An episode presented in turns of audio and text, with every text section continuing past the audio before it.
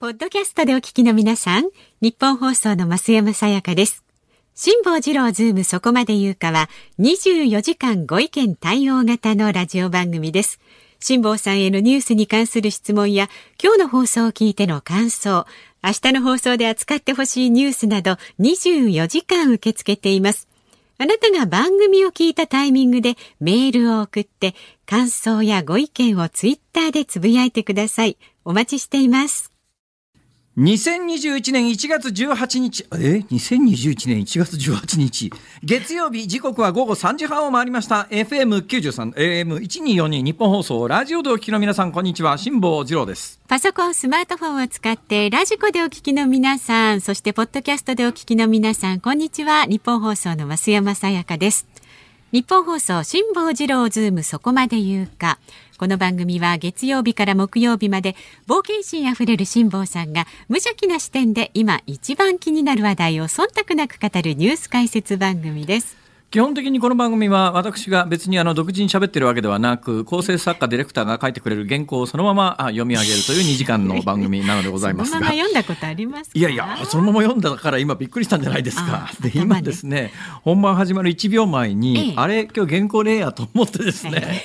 手元のなんかあの紙の束からですね原稿なるものを引っ張り出して、1丸1って右隅に書いてあるやつをこうとりあえず読み出して読み出したんですよ、はいはい。そしたらそこに2021年1月18日ってこんなん年毎回言ってます？あ、確かに。大体今日の原稿ほら、はいえ日本放送ラジオでお聞きの皆さん辛坊治郎ですでこの後こんにちはがないんですよあら。だこんにちはがあるバージョンと こんにちはがないバージョンとあるんで私もこんにちは言うのが癖になってますからこんにちはって言いましたけど、ええはいこれ原稿上こんにちははないんですねこれ今日の場合。今日、まあ、こうなんか、時々刺激を与えない人の辛坊さんが飽きちゃうからと思ってんじゃないでしょうか。嘘。嘘。今日なんかこんにちははないし頭に念が入ってるし、ええ。あれ？これ毎回同じやつ。こういうの大体ほら、前の人前の日の人がそのまま次の日コピペして使うんで、ね。基本定型文でしょ、それがどうして違うんだろうとでもね、思ってですね微妙にね、よーく見てると各曜日ちょっとずつね、違ったり、やっぱりね、え作家さんの個性が出たりしてますよ。ああそうですか、ええこれそれ毎回ですね今日は作家さんの名前は誰ですとかって言ってから始めた方がいいかもしれないね。スタッフ紹どうでしょうか？介してね。そのあたりやっぱりね 今日これ2時間の番組で、ええ。ーあの冗談じゃないのは私基本的にあのテレビでもそうですけれども、はい。番組の中身であるとか、えーそれからキャスティングであるとかに基本関わらないことにしてんですよ。まあ、まあええ。やってる番組の数が多すぎて、いちいちそんなことしてられるかっていうこともあるし、うん。はい。まあその私の立場でそういうことを言うと例えば小さい番組の場合は結構影響力大きいですよね、ええ。大きな番組だとまあもっと違う力が働くこともありますが、小さな番組の場合は結構発言力が大きかったりするとそのまま決まっちゃうことがあるじゃないですか、はいはいはい。そうするとみんなでこう知恵を出し合った方が、まあ、3人よると文殊の知恵っちゅうぐらいですから、ええ。まあ、いい番組ができるかもしれないのに私の意見もそこで言うのはいかがなものかということで例えばキャスティングであるとか、ええ。今日で言うとこの後のニュースフラッシュってやつがありますね、基本このニュースフラッシュで、まあ、週末のニュースのまとめというのをやるわけですが、はい。どの項目を取り上げるかに関して私はこれとこれをやってくれっていうのは、まあ、言わないこともないですけどねどうしても喋りたいネタがある時にはちょっとこれ入れといてはありますけど、ええ。そうでない場合は基本的にディレクターの人とか構成作家の人とか決めたやつをそのまんまお願いするわけでしょ、うんだからそういうことにねそういうことにあの私基本的に関与したくないんです。ええいやそんな話をしようと思ったんじゃないんです。あのねとにかくね増山さんなんでしょう。寒いんですよ。でいね今日大阪はあのさんさんと日が照ってですね、綺麗な青空が広がっていて、そこに白い雲がポッポッとこうああだいぶ春の日差しになってきたな日差しはもうでも春ですよね。春、まあでも暖かげな日差しですよね。そうなんです。ね日差しだけ見ると暖かいんですが、気温はですね、7.4度ですから、はい。例えば先週木曜日もこの時間よりも6度ぐらい低いんで、そうわ寒いな今日もっていうのが正直なところなんですが、でも日差し太陽の力は確実に徐々に強まりつつありますから、うんうん。このあたりね結構やっぱりね呼吸器系のあのウイルスに与える影響は大きいと思いますよ。えやっぱね、今日ね、改めて全世界の感染状況の過去1年間のグラフ見てたんですよ。で、国によって小さな変動はあります。だけど、大きな目線で見たときに、やっぱり北半球は冬場になると山が来て、南半球は夏場になると山が来て、で、今、徐々に交代時期に入っているような曲線なんですね。だけど、日本の細菌学者とかウイルス学者とか感染症の専門家っていう人たちは、そういうことを全く計算せずに、考慮せずに、えー、一人が移す人数が何点何人だと、これからこういう曲線になりますっていう、そういう重要な変数を全く入れずに計算をして、計算するのは勝手ですよ。学者がいろんなことを研究するのは大切ですから、今はできない予測でも、もっと研究を続けていったら、10年先に正確な予想ができるようになるかもしれません。だから学者さんには本当に頑張って研究してもらいたいんだけれども、この重要な変数を入れない単なるそのその学者が今この時点で言ってるだけの極めて不確かなデータがあの、あたかも本質であるかのようにテレビで発表したり新聞に発表したり、それも取り上げる方も悪いんだけどさ、うん、なんか非常にいびつなことが起きてるよなっていう感じがしますね。だからこういうので去年の春の段階で今日も改めて調べましたけど、うん、あの、8割おじさんという人が、いや、このままいくと日本だけで、えー、第1波でよあの対策を講じないと42万人死にますって言ったのが4月の半ばなんですよ。はい、で、これ感染のグラフ見てると4月の半ばってもう相当収束してる段階で、うんその発言があってそこから1か月後に第1波がほぼ収束するんですがその段階における日本人の死者って合計800人以下なんですよ。それ感染、あの学者が言うように、ちゃんと感染対策を取ったんで42万人が死ぬところが800人って、それはちょっといくらなんだよ。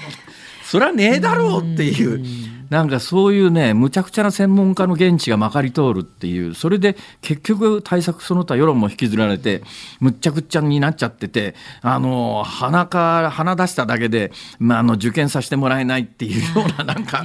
異常なことにつながっていってるんだろうなっていう気がとってもするんですが、だけどね、世の中にはね、浮世離れした人っていうのがいるもんだなとね、週末つきつくづく思いました。あら、どうしたんですか？あのですね、ええ。えー、関西に三線合流地点っていうのがあるんですよ。これまあ関東の方馴染みがないと思いますけれども琵琶湖って近畿の水がめっていうのはイメージ湧きますよね、はい、滋賀県のど真ん中に巨大な湖があります、はい、日本最大の湖ですよね、あの湖本当でっかいんですけども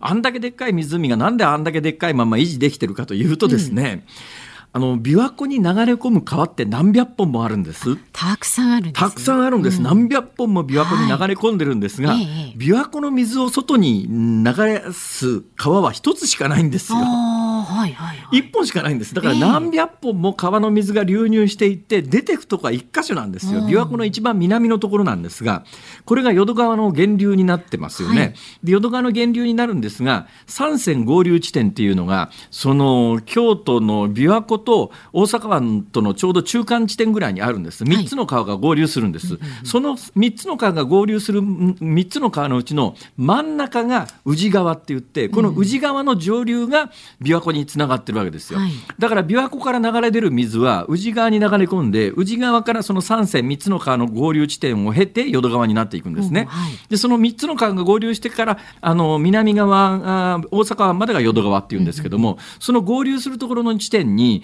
もあと2つ川があって保津川っていうですねこれはまあ嵐山の方から来るよく有名ですね、はい、嵐山のもみじのところで、屋形船なんか浮いてるじゃないですが、うん、あれが保津保津川？いや桂川だ。ごめん桂川。桂川。桂川です。桂川です。だから嵐山の有名な景勝地を流れるのが桂川ですね。で桂川。でもう一つえー、木津川っていうのがあの奈良の方から来るんです。木津川っていう川があって、はい、この木津川と宇治川と桂川っていう3つがこう合流して淀川というのになるんですがここに京阪電鉄というのがちょうど通ってましてね、えー、その京阪電鉄に乗るとその3つの川を順番にこう通過し鉄橋で通過していくわけですよ。はい、それであのこの冬になってある日のことですよ。その京阪電鉄に乗っていってぼーっとその3線合流地点で外を見ていたら、うんえ。ー、それがねどこの川かわからない3つの川のうちの1つで多分宇治川じゃないかと思うんですけども、はい、スタンダップトスタンダップパドルって知ってますか？サップとも言いますけどスタンダップパドル、サップっていうので結構有名な SUP でサップなんですよ、はい。なんで SUP かというとスタンドアップ立つですね、あパドルっていうのはあの、えーパドルとオールの違いは分かりますか？まあそんなこと普通の人は分からないでしょうね。あのパドルもオールもですね、ええ。船漕ぐときに小さい船漕ぐときに使うやつですけれども、うん。はいはい。オールっていうのは基本的に、あの池のボートの観光地のボートで、うん。えー綺麗なお姉さんを乗せて2人でデートするときに乗るやつあるじゃないですか。はいはいはい別にまあ綺麗なお姉さんじゃなくてもいいんですけどまあ乗せれどうせ乗せるなら綺麗なお姉さんの方がいいですよね。綺麗なお姉さんを乗せてですえええ一生懸命漕ぎますよね、はいはい。で両側に支点があって支点があってギコギコ漕ぐやつありますね、うん。これがオールです、オール。これがオールです、はい。パドルっていうのはうん。支点がなくて、えー要するに一本の貝みたいになってて貝わかりますね。貝。貝って言ってもあのシェルじゃありませんよ。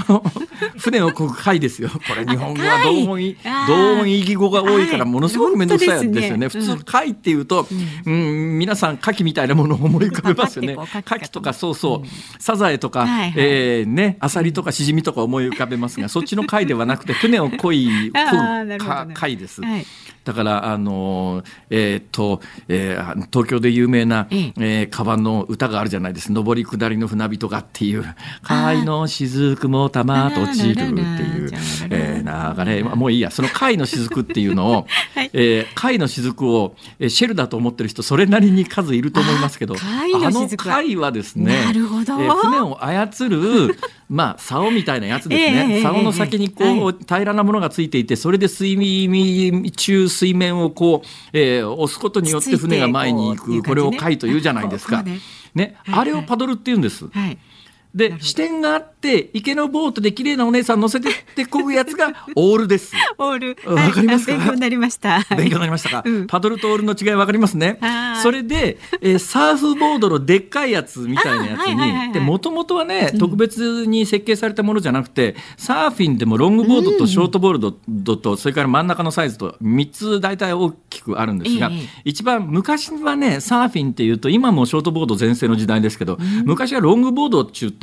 かなりでっかい板の上に乗っかってたんですよ、ハワイのサーファーなんかも、はい。そのハワイのサーファーがロングボードに乗っかって、えー沖合に行ったりするのに、えー貝を持って漕いでいくんですね。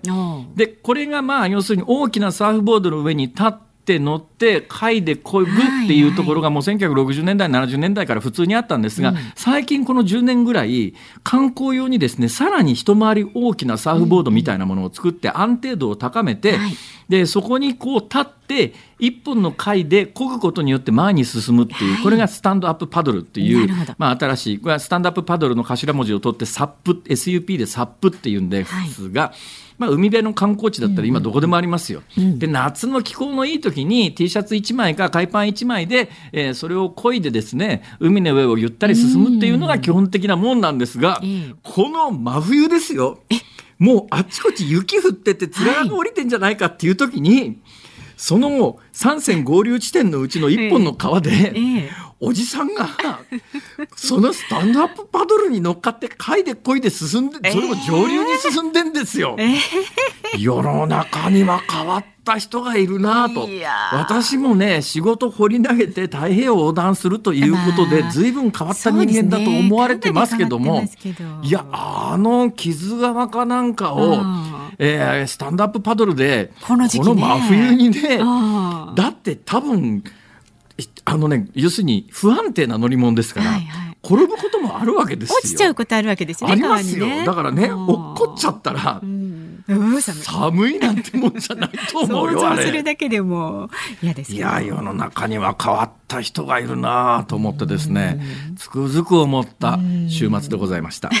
はい。なるほど。えー以上です。はい、はい。えー先言ってください。株とはい。為替お伝えしていパドルとオールの違いが分かっていただけただけでもう今日はそれで十分です。なるべく覚えはい。ておくようにします。頑張って。サップっちゅうやつもねちょっとやってください。楽しいですよこれ結構。はい、今サップヨガって言ってですねその不安定な水面のやってますよね上のボードの上でヨガやるとこれバランス感覚が鍛えられて体幹訓練にいいという体幹っつってもあのこれもやっぱり同音異義語で面倒くさいですよ ね。そうそう。うん。体幹訓練っていうとなんか寒いところで寒風摩擦とかやりそうですけども、そうじゃなくて体の幹ですね。インナーマッスルというやつですね。はいはい、体の幹が鍛えられるというんで、この サップボードの上で、えー、ヨガやるのが結構流行ってると。なるほど。やっぱり綺麗なお姉さん、まあ、別に全部綺麗なお姉さんじゃなくてもいいんですけどね。そうですよね。一応こう言ってるだけで別に、あの、私は別にそういう時に、本田翼を想像してたり、多部未華子ちゃんを想像してたり、そういうことありませんので大丈夫です。いや、もう明らかにしてますよ。はい、株と為替の動きです。今日の東京株式市場日経平均株価5日続伸となりました。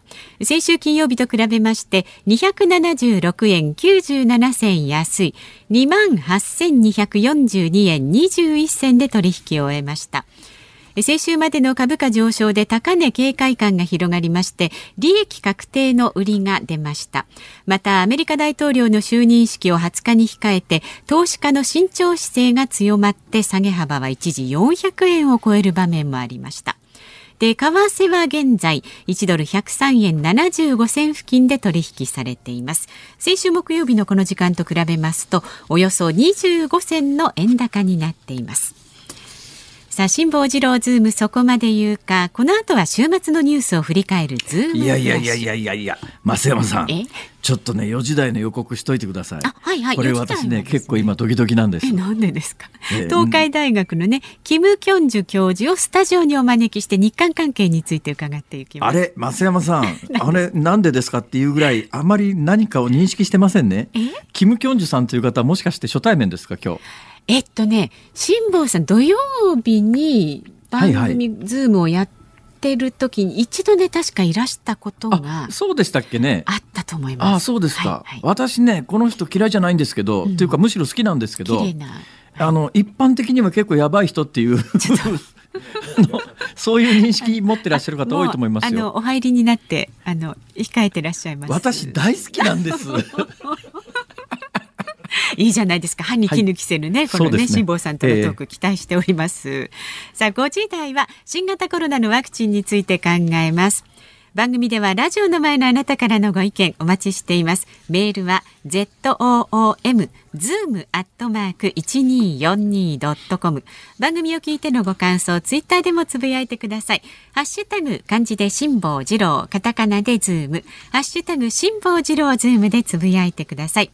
さあこの後は週末のニュースにズームします。ニッポン放送辛坊治郎ズームそこまで言うか。このコーナーでは辛坊さんが独自の視点でニュースを解説します。まずは先週末から今日にかけてのニュースを1分間で紹介するズームフラッシュです。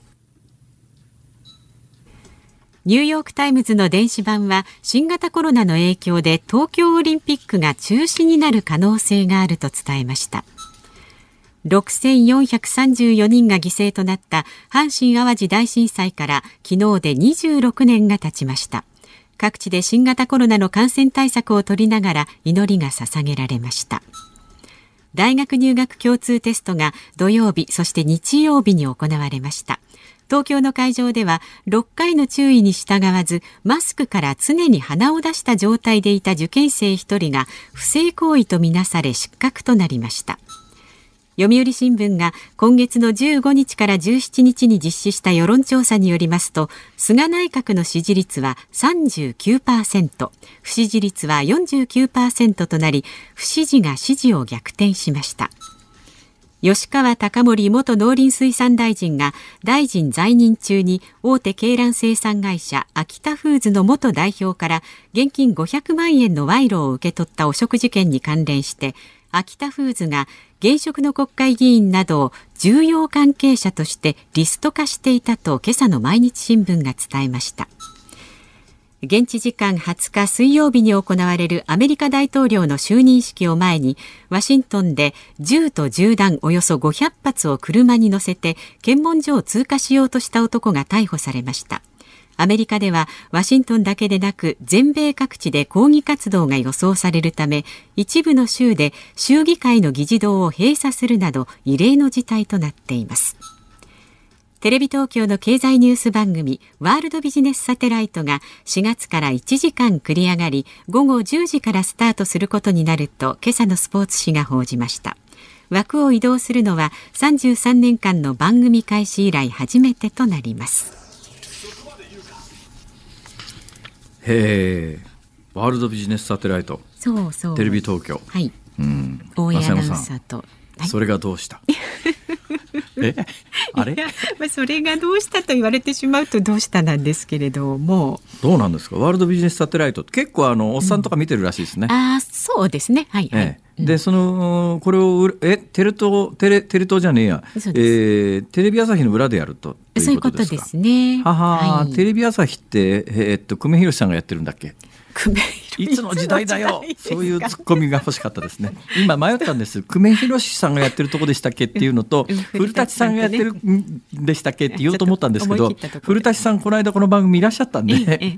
そのボケはちょっと違うかなと。ですね。で久米さんでボケてみたんですけれども。そのボケもちょっはいとどうかと思いますけど、そうですか、はい。えーやっぱりあのワールドビジネスサテライトっていうと初代の小池百合子さんっていうのがすごい印象に残ってますよね。ね。やっぱ女性のニュースキャスターの走りだったんですうん確かによ。はいで結構ね当時ね他のまあ言っちゃなんだけど関東におけるテレビ東京のポジションと大阪におけるテレビ大阪ってこれまあ系列局ですよね、はい全然違うんですよ。なぜかというとテレビ東京というところは VHF 局だったんですね。うんうんうんそれでテレビ大阪は UHF 局なんですよ。だから昔東京12チャンネルだったでしょ。はいはいでこれ UHF と VHF はどこが違うかというと周波数の高い低いなんですけども、基本はチャンネルがあの昔のチャンネルはガチャガチャ回すチャンネルですから、うん1チャン1 0チャンネルはないわ。1チャンネルから12チャンネルまでこうガチャガチャありましてね。ガチャガチャガチャガチャって回すのがあったじゃないですか。ね、それでそこからあの UHF のチャンネルが始まった頃にテレビのチャンネルがもう一つ増えてですね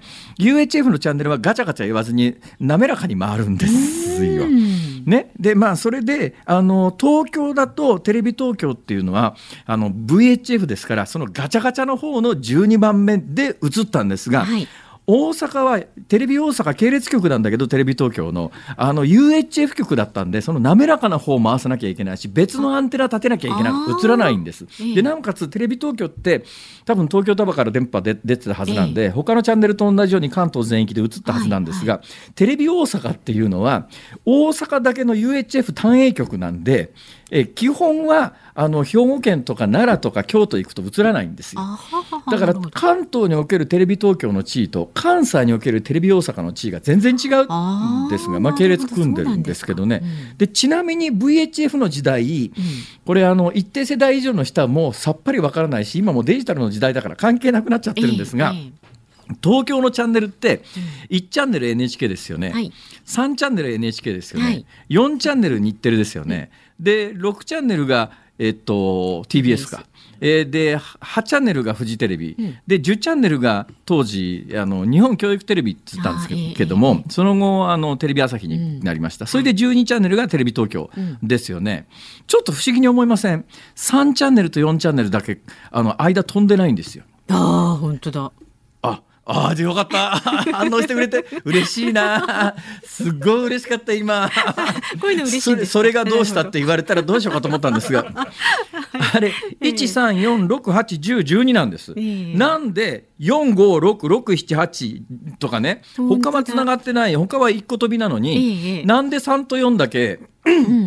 うんごめんなさい3と4だけくっついてたのかっていう、これ疑問に思ったことないですか、これもう今の人はデジタルで全く関係なくなってますから関係ないんですけど当時あの基本ですね周波数に日本に割り当てられて日本の地上波はこれでやりましょうということで一定の範囲の周波数を使うことになりました、はい。えー一つの放送局には6メガヘルツっていう電波の幅がこう与えられたんですが、チャンネルごとは普通くっついてるんですけどももともと設定されてるチャンネルが3チャンネルと4チャンネルの間の周波数は空いてたんです、だから他は隣同士にすると混身する可能性があるんですが混身3チャンネルと4チャンネルだけは隣同士を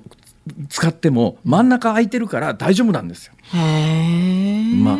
これそれこそそれがどうしただな。そんなこと言おうと思ったんじゃないんです。何が言いたいかというと、そのワールドビジネスサテライトの初代あのキャスターは小池百合子さんで今東京都知事になってらっしゃいますが、あの同じ時代に、えーうん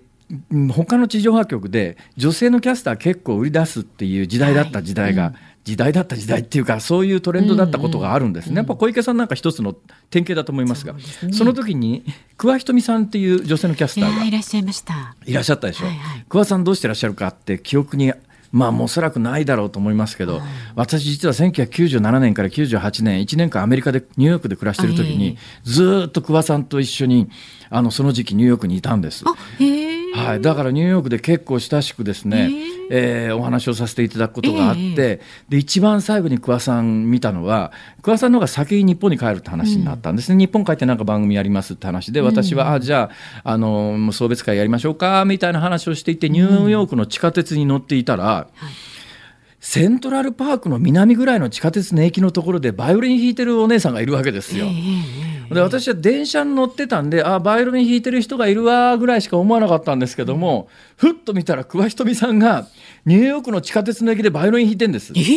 でこれ本当は違法なんだと思います。つまりニューヨークってあの一定の資格持ってる人しか地下鉄で演奏できないんですよ。でそれ審査パスしなきゃいけないんだけど、はいはい、桑さんは多分ね日本に帰る思い出作りにバイオリンをニューヨークの地下鉄の駅で一人で弾いてらしたところにたまたま私通り過ぎて。その後あのがんになられて日本で亡くなられたんですが私が桑ひとみさんを見た最後の瞬間がそのニューヨークの地下鉄の、えー、列車の中からホームでバイオリン弾いてる桑さんの姿だったんで私鮮明に覚えてるんですよ。うん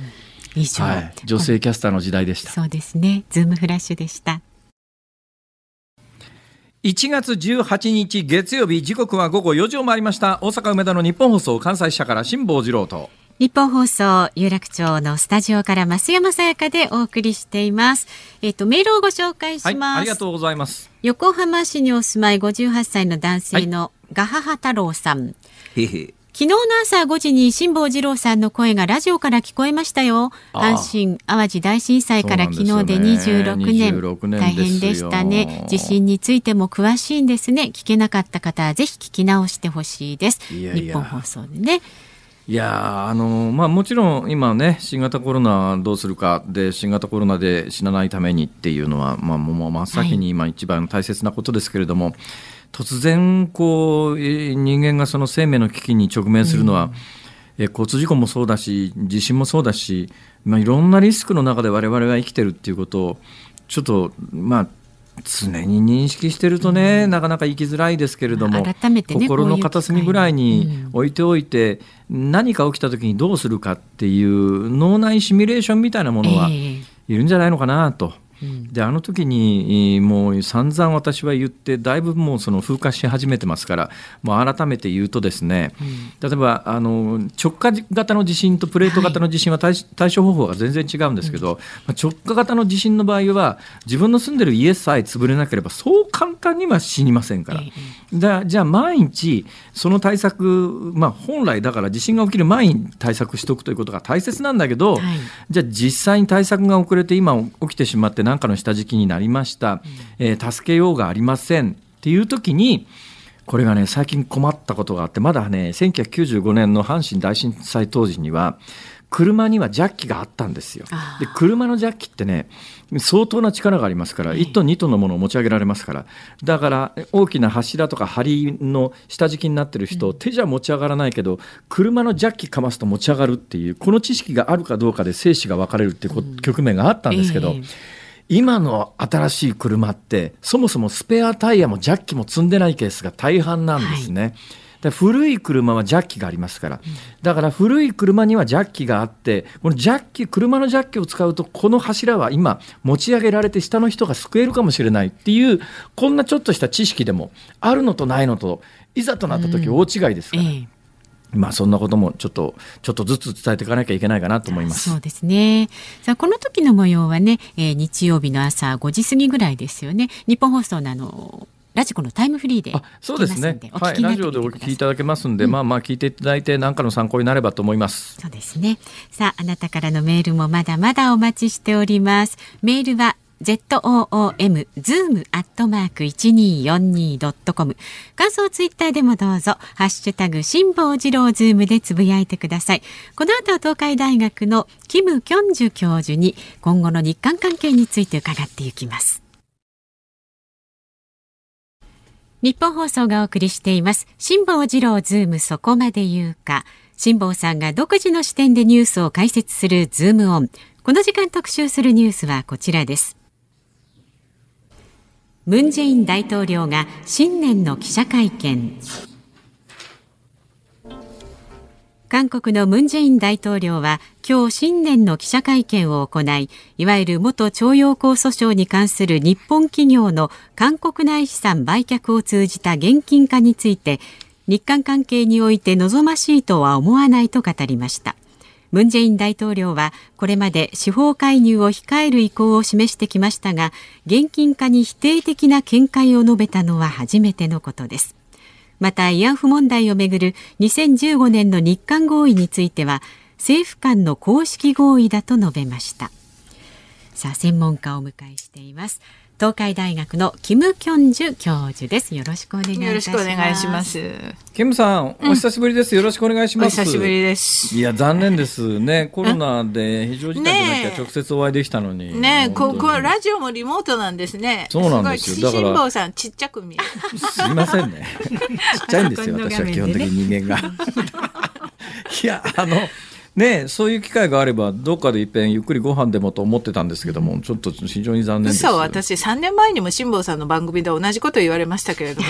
その後音沙汰なしです。だって連絡方法が分かんないしかも、うん、私の記憶で3年前でもう3年前っていう記憶がもう3年ぐらい過ぎてるので多分5年ぐらい前なんです。いいじゃないですか。いや今日ねキムさんに実は聞きたいこと山ほどあるんですよ、はい、で教えてもらいたいこと山ほどあるんですがまああの前もこの話はしたかもしれませんけど一応こう聞いてらっしゃる方の理解を深めるためためにあえてお聞きするんですがあのキムさんっていわゆるその在日韓国人の方じゃないんですよね？あ違います違います。そのくくりで言うと、まあ、いわゆるニューカマーなんだけどでもニューカマーとも違うのが私の場合小学生の頃をあの5年間ぐらいを日本で過ごしてるでしょちょちょっと待ってください。ちょっと待ってください。キムさん生まれはどこですか？韓国。のどの辺ですか？ソウル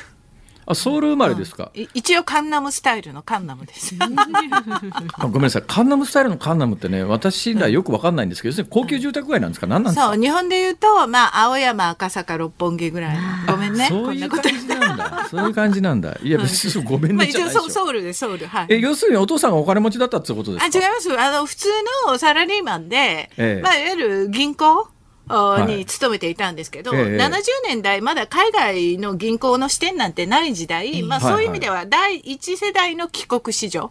日本版、韓国版帰国市場みたいな感じです、ね、だからお父さんの仕事の都合で子供の時に日本に住んでたって感じですか？そうそうそう何歳から何歳まで？えっと、小学校2年生から6年生ぐらいまでですから。小2から小6、小2から小6の時に日本に住んでて、まあ4年間で日本が完璧に喋れるようになるもん、ねうん、そうです。その頃でも完璧に喋れるようになります。すそれと、それだけじゃなくて、小学生時代を過ごしたのが大事なのが、日本的な文化。これも同じようにその時期に習得していくんですね。だから例えば、ね、あの、まあ、ここたつの文化とか、はいはい、あの、ドリフターズの、あああいうね、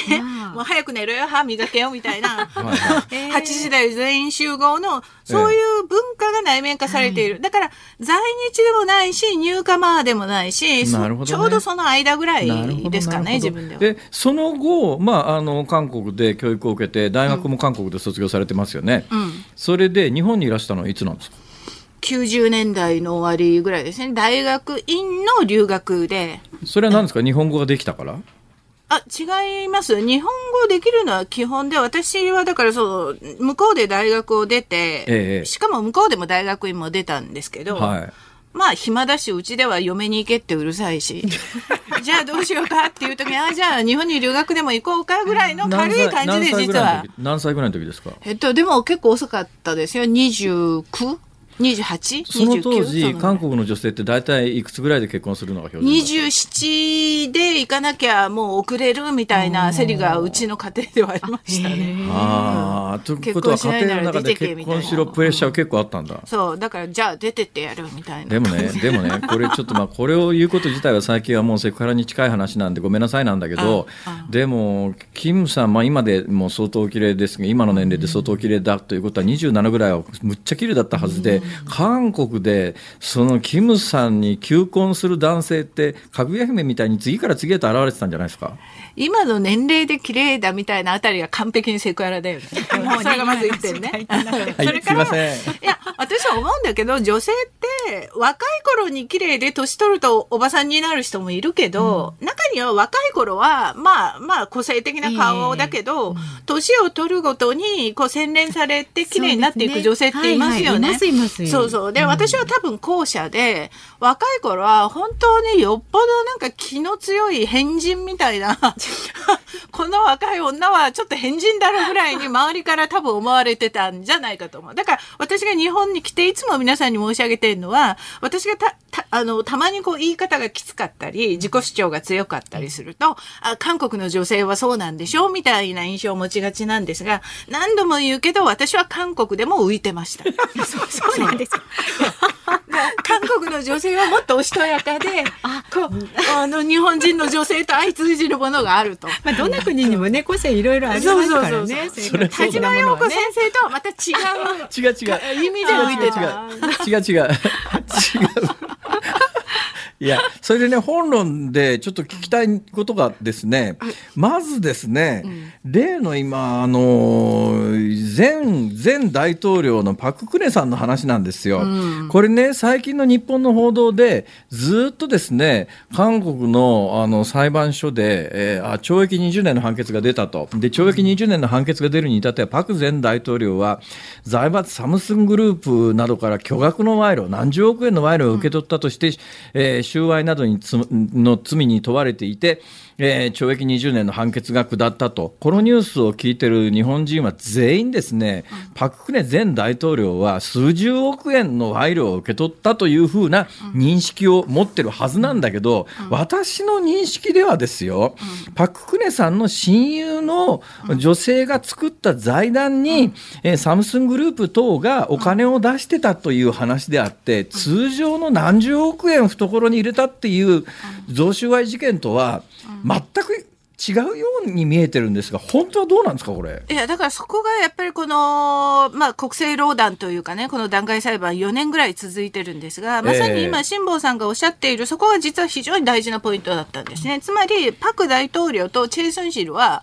夫婦でもなければ兄弟でもないチェ・ソンシルっていうのが今さっき言ったそのし、うん、長年の親友って方ですね。そうですね。はい、あの、チェ・ソンシル、今チェ・ソウォンっていう名前に変えましたけれども、はい、あの、まあ、いわば影の、こう、実力者みたいな影で財団作っていろいろ賄賂を、実は彼女がもらってた。それをパク大統領への賄賂とみなすことができるのかっていう問題です。これ法律的には実は非常にその、まあ、高い壁があって、通常夫婦でも経済共同体だっていうことを簡単にには認めない。つまりり夫が犯罪を犯したとしても、じゃあ罪も同罪な、あ、妻も同罪なのかっていうと、それはやっぱりハードルがあるってことなんですが、えー、パク大統領に関しても、今、その、まあ、今日ね、ちょうどサムスンのイ・ジェヨン会長に対する、あの、判決が、実刑が出て2年6ヶ月で、あの、サムスンが、パク大統領側にその与えた賄賂のほとんども実はチェイスンシルが受け取ってるんですね。その娘の乗馬の馬だったり、まあそういうもの。でもそれ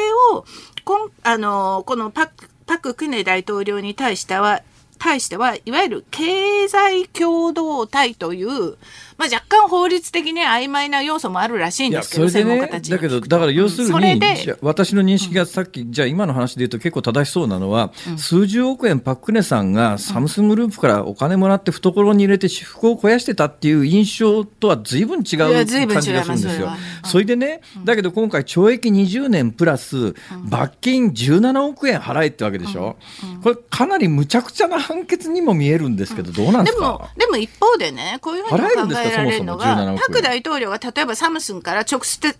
的に賄賂をもらうわけにはいかない。だから私の側近のチェさんに渡しといてっていう、こういうふうに指示した可能性もあるわけです。あ、なるほど。お金はチェさんのところにとどまっているけれども、結局このお金はパク大統領、サムスン側も別にチェイスンシルにお金あげても何の意味もなくって、これはパク大統領に行くお金だということを分かっていてあげたんだと。こういう理屈で、まあ、あの、結果的には、まあ、懲役20年が出たわけですよね。で、そのだけど罰金の17億って、あの、まあ、財力がパクさんどのくらいあるか知りませんけど、払えるんですか？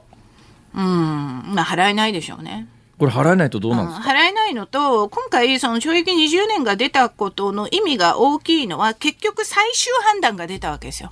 今月に入って、はい。はい、4年間このもう一審、二審、最高裁、そこからまた差し戻しで、それで最終判決が出たので、ええ、これからは政治のシーズンというか、じゃあムン大統領がこのパックネ氏を果たして赦免するのか、赦免っていうのは日本の場合はこう天皇陛下が恩赦っていうのをやりますよね。今トランプ大統領も側近をどんどん赦免してますよね。政治的に大統領っていうのは、まあ特別な場合においてその罪をまあなくしてあげることができるんです。そういう権限があるんですが、はいはいはい、これをおそらく、このパク・クネ氏、それからまあその前の大統領のイ・ミョンバク大統領、彼も横領などで今懲役17年の刑が下ってますので、この2人に対する赦免をなんとか任期内にやるんじゃないかと、そのための議論をちょうど今始めたところですね。これだけどね、あのまあトランプ大統領が今、どんどん恩赦かけてるのは、まあ、自分の身内ばっかりですよね、だけど、ムン大統領にとって、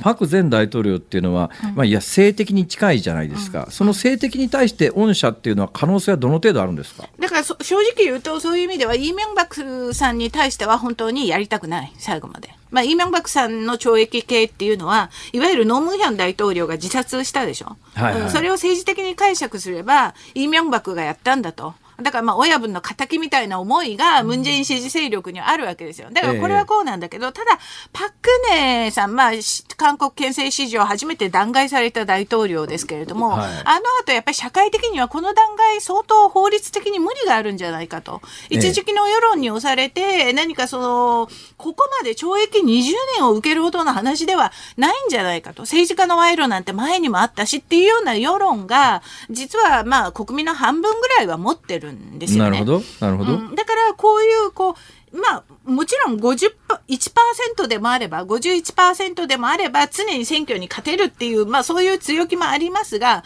今のムンジェイン政権はやっぱりこう4年目で、しかも間もなく5年目迎えてくると、もうレームダックになっていく。はい、その段階ではどっかでこう、恩赦というか、やっぱりこう、和解というか、統合というか、そういう姿勢を示すこともとても大事なんですね。次の選挙に向けては。なので、まあ、ムンジェイン大統領、今日も、あの、初めて新年の記者会見、えー、やりましたけれども、今年入って。ここでも社名に関しては、やっぱり自分も御社に関して十分考えていると。ただ、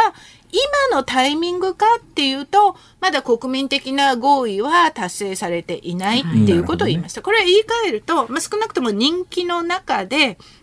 具体的な、まあ、決断を下すんじゃないか。どうせ、まあ、政治ですから、御社を下す、下さないっていうのはね。はい、ちなみにね、キムさんの、例えばあの例えばね私大阪で一緒に番組やってるあのこれは在日の方ですけれども大阪一律大学教授のパクパクえパクイルさん。パクイルさんなんかは、はい、まあムン政権の、まあ今ムン政権の政治スタッフの確か一人のはずでムン政権の、うん、政治スタッフに近いと思いますよ。だからまあかなり、うん、そうですそうです。それもそれは本人おっしゃってます。だから、うん、あのムン政権とはかなり近いお立場でお話をされるという、うん、立場明快、ある意味立場明快なんですよ。キム・キョンジュさんの韓国の政治における立ち位置っていうかスタンスが、例えばまあ今回のムン政権に対するスタンスであるとか、パク政権に対するスタンスだとか、よくわかんないんですけど、どうなんですか、うん、韓国の政治っていうのは日本と違って、真っ二つにまず割れてるのをご存知ですよね。右か左か。はい。はい、で、右が保守で、左が今の、まあ、ムンジェイン政権中心とする左派ですけれども、えーえーえー、私は正直政治的には、まあ、卑怯と言われようが何と言われようが、自分は中道です。うん、で、どちらか一方に政治的に偏っている人々自体があまり好きじゃない？それは右であれ、左であれ。で、韓国の政権って結構政権交代するじゃないですか。はいはい、で、右が出てくるといきなり右派の親父たちがいっぱい出て出てきて、御用みたいな活動を始めるし、それは左派で置いても同じなんですよ。えただ、私は本来、まあメディアの役割ってやっぱり権力批判だし、権力監視なので、それを本当は思う存分やりたいんだけど、でも、まあ残念ながらここは日本なわけですよね。うん、韓国ではなく日本だし、うん、そういう意味では今の韓国政権の、まあ、批判という意味でも、やっぱある程度丁寧にやっていかないと、下手になんか日本の右翼に使われることもあるし、そこによいしょって迎合する人もいっぱいいるじゃないですか。志保さんもわかるでしょ？いや、わかるわかる。わかるわかるわかる。でもなんかそういうスタンスでなく、一人ぼっちでこうやってるからちょっと辛い寂しいものはありますよね。辛いつ辛い寂しいあるんですか？あるある。だって辛坊さんにもいつもなんかバカにされるしバカにしてませんいじめられるし全然。全然バカにしてませんよ。スルーでもう喋るなみたいなそん感じでなことないですよ。よいしょの御用芸人にばっかり意見聞いたりしてるじゃん。そんなことありませんよ。それ、それ差別と偏見ですよ、それは。まあいいや。それでね、はいはい。それで、えーまあ当然今日のメインテーマであるところの、そのいわゆるえー慰安婦、いわゆるその徴用工の話を聞くんですが、その前にね、客観情勢として現在の韓国の経済政治情勢はどうなんですか？うーん経済的には、まあ、大きく見れば、コロナによる影響が、まあ、少なくても済んだと。うん、つまり、そのコロナになったがゆえに半導体とかがバカ売れしたんですよね。もうみんなむしろテクノロジーの時代になって、あで電気自動車もそうだし。ええだから全体的に見ればそうなんだけど、ただ普通の一般の庶民とか国民の感覚から見れば、そのええ株とか輸出とかどうでもよくって、ええ一番手手みあのこう身近なのがやっぱ不動産なんですね。ほうほううん、韓国の人っていうのは、大体自分の資産の8割ぐらいを不動産で持ってるんですあ。つそうなまり、ウォンとか、こういう為替レートとか株っていうものはあまり信用できない。ええもう昔からもとにかく土地神話というか、はいはいあの、まあ、不動産が一番。これは持ってれば必ずいつか上がるっていう、まあ、そういう信念もあってそうなんですが、ええムン・ジェイン政権になって、いろんな経済政策を展開したんですけれども、その中でも、やっぱりメインでやっていたのは、いわゆるまあ所得の再分配、格差の解消っていうことなんですね。それで目をつけたのが不動産で、えで、市場に対する介入を相当積極的にやった。はい。で、このパターンっていうのは実は前のノムヤン政権と同じなんですね。で、ノムヤン政権の時にそれが徹底的に失敗して不動産価格が3倍ぐらいに上がったんですねお。今のムンジェイン政権、この4年、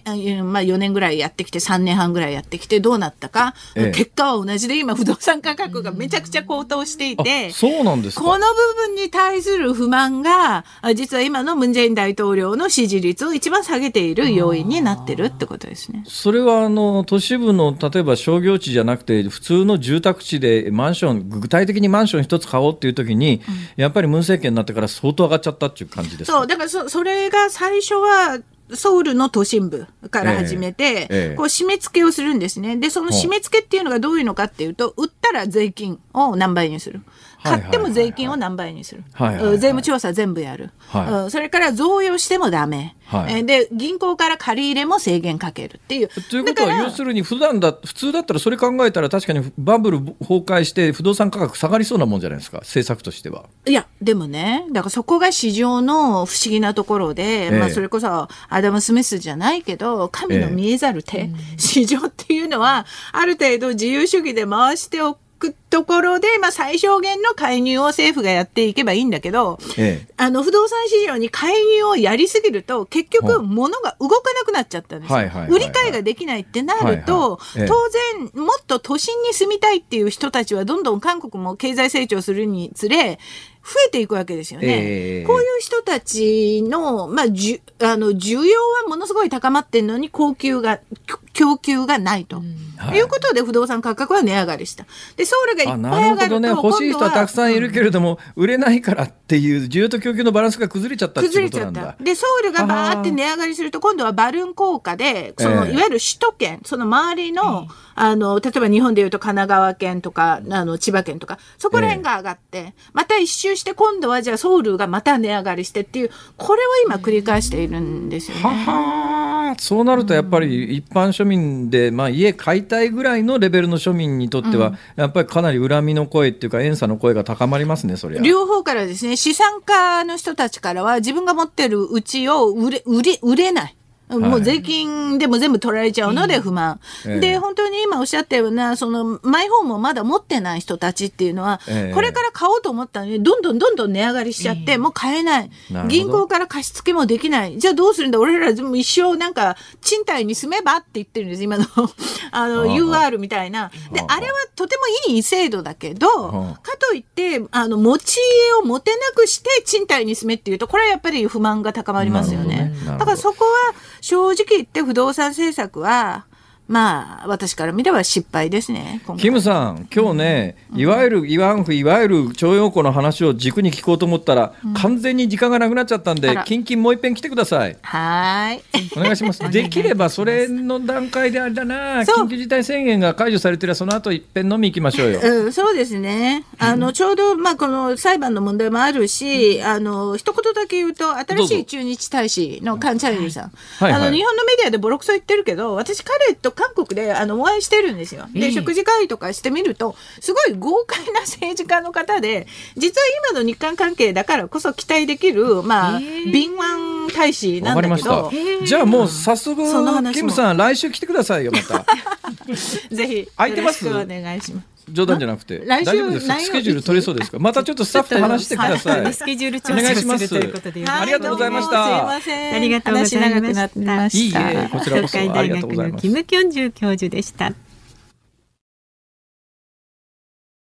1月18日月曜日時刻は午後5時を回りました辛坊治郎です。ニッポン放送の増山さやかです。辛坊治郎ズームそこまで言うか恒例の辛坊さんのエンディングソングリクエストです。いつもなんとなくほら先週も先々週もそうですが、元気が出る曲縛りみたいなことになってましたから、ええうんそうするとまあ元気な元気が出る曲は何かなとかこう考えますよね、ええ。なんとなくあのオンエアしながらもちょっとずつ考えたりするじゃないですか、はい。で今日はですね、もうそういうのを取っ払って、ああのこの5時のタイミングで何にも考えずにこの時間が来て 増山さんにさ今日この曲どあいや今日の曲は何しますと聞かれた瞬間に頭にパッと浮かんだ曲を ひらめいたの。そう、ひらめいたのをこうかけていただこうと。そういうことで今日は何にも考えずに この時間まで来たんですよ。はいえええええで、今パッと浮かんだ曲があります。なんでしょところがこの今パッと浮かんだ曲は放送禁止下だからかけられないということが。で、それをやめて、えー多分これはかけられると思います。次に浮かんだ曲が、植木仁スーダラ節。う。スーダラ節前もかけませんでしたっけ？かけてないか。だ誰も覚えてない。かけた気がしますっていうスタッフもいますけど。いいじゃないか。じゃあ5万節。五万節？どちらしますか？5万節。じゃあ五万節で。ちょっと待ってね、5万節歌詞精査した方がいいよ、かけられるかどうか。ダメならダメって言ってください。それを確認して。はい、私最初に浮かんだ曲はね、すごい好きな曲なんですけど、歌詞の一部が多分今放送に適さないと思います。そういうのありますよね。そういうのあります昔の昭和の曲って、ね。はいはい、はい、昭和の曲ってそういうのがありますから、うん。多分どうだろう植木仁の5万節これはかけたことないですよね。ないと思います。はい。はい。じゃあちょっとその確認をしますね。5万節？誰も知らないんじゃないか。かもしれない。あのメール一つご紹介しますね。はいお願いします。新宿区の日時計の上にハムエッグさん。ええー、辛坊さん、女性キャスターの走りは小池百合子さんというよりは桜井よしこさんかなという気がします。確か日テレ系の今日の出来事を相当長くされてましたね。いやでもねあの時ね実は桜井よしこさんとダブルキャストでもう一人女性がいたはずなんだけども。え、今日の出来事？はい。あ私の記憶で言うとそうですね。二人いらっしゃったんだけどもいつの間にか桜井さん一人になってね私の記憶だとそうなんですけどもしかすると事実と違う可能性もあります。なんかインパクトとしては桜井よしこさんがずっとされてた感じがしまあますけどそうですね。そうですね。いや女性キャスターの走りなんか他にもいらっしゃるような気もしますけどね。えあ今目の前の鍋ちゃんが言ってますけど、安藤優子。安藤優子よりは安安藤藤優子さんよりあのあ桜井さんの方が古いかな。全然古いんじゃないですかね。ですよね。はい。まあその後小宮悦子さんとかね、まあいろいろいらっしゃいます。小宮悦子さん。え小宮悦子さん知ってますか？ー、え？埼玉県入間市立豊岡そ小豊岡中学校の私の2年後輩ですあらあらあらあらあら。のはずです。認識は川されて越女子校じゃなかったかな。いや、へえ2年後輩に可愛い子がいるって噂はありました。あらあらあらあら。当時からはい昔からね、じゃあね、ええ評判のよろしい方ですね。ちなみに5万節あったのかな？どうなったんだろう？今ね、無理なら違う曲にしますよ探しに行って確認中中。はい。はい。まあ後でお知らせしますね。はいお願いしますねさあメールはズームアットマーク一二四二ドットコム。ツイッターハッシュタグ辛坊治郎ズームであなたからのご意見お待ちしています。辛坊さんが独自の視点でニュースを解説するズームオン。今日最後のズームオンはこちらです。全国1万箇所を拠点に新型コロナのワクチン接種へ。厚生労働省は2月下旬にも始まる新型コロナのワクチン接種について全国およそ1万カ所の医療機関などの基本型接種施設を拠点として実施する方針を決めました不思議なことが一つあってですね、はい、えー、あまり報道されてないはずですけれども、っていうか報道されてるかもしれないけど知ってる人っていうか認識してる人は少ないかもしれませんがこのファイザーのワクチンありますよね、はい、いわゆる G7 と呼ばれる国の中で接種が始まってないの日本だけなんですよ。でこう聞くとほら日本は遅いってこう言いたくなりそうな感じですよね、はいはい、ところが誰も言わないですよね、はい、これがこのワクチンの特徴なんだろうと思いますね。えー、普通だったら、これ政治問題化するっていうか、まあ、野党もこう追及する追及しどころとして、うん、他の先進国はもうすでに接種が始まっているイギリスはすでに300万人以上、中国だって100万人打って、アメリカだって1000万人を超えているんだ。イスラエルなんか国民の2割相当の200万人も打ってるのに、日本ではまだ1人も打っていない。どういうことなんだ遅すぎるって言ってもおかしくないよね。でもそういう声が全く上がらない理由は何かというと、うん、多くの国民は多分そんなに早く承認されたら不安だよねっていうこれはある意味日本独特の感覚かもしれないですね。ねワクチンに対してはやっぱりワクチンって、えー、どうやっても拒絶反応ってその医薬的な拒絶反応じゃなくて社会的な拒絶反応っていうのは起きるわけですよ。つまり病気になって死ぬのは、まあ、それは病気になって死ぬと仕方がないとまでは言わないけれどもそういうこともあるだろう。だけど健康な体にわざわざワクチンを打ってそれで死んじゃったりなんかするとそれは絶対嫌だって誰でもこう思いますよね。で今回、えー、ファイザーのワクチンもモデルナのワクチンもメッセンジャー RNA という、まあ、ウイルスのが細胞に感染する時に使われるトゲの遺伝情報だけを体内に注入するという特殊なワクチンで、はい、まあ、これは一つの見方で言うとウイルスそのものを注入するわけではないから、うん、えー、ウイルスを注入することによって起きる例えばまあその病気になっちゃうとかっていうリスクはゼロ、うん、だからまあ副作用は比較的少ない。と言われている一方で、やっぱり一定のアレルギー症状みたいなものが、拒絶反応みたいなものが起きるということもすでに報道されていると。でアメリカやイギリスその他の国みたいに致死率が日本のやっぱり20倍とか40倍とかやっぱり高いわけですよ、うん、えー、この病気のね。で人口当たりの死亡者数を考えた時にアメリカとかヨーロッパの各国って日本のやっぱりいまだに数十倍高いですよ。うん、そうするとあのリスクを考えたときに日本は数十分の1なわけですね。今のところこの病気に関して。はい、となると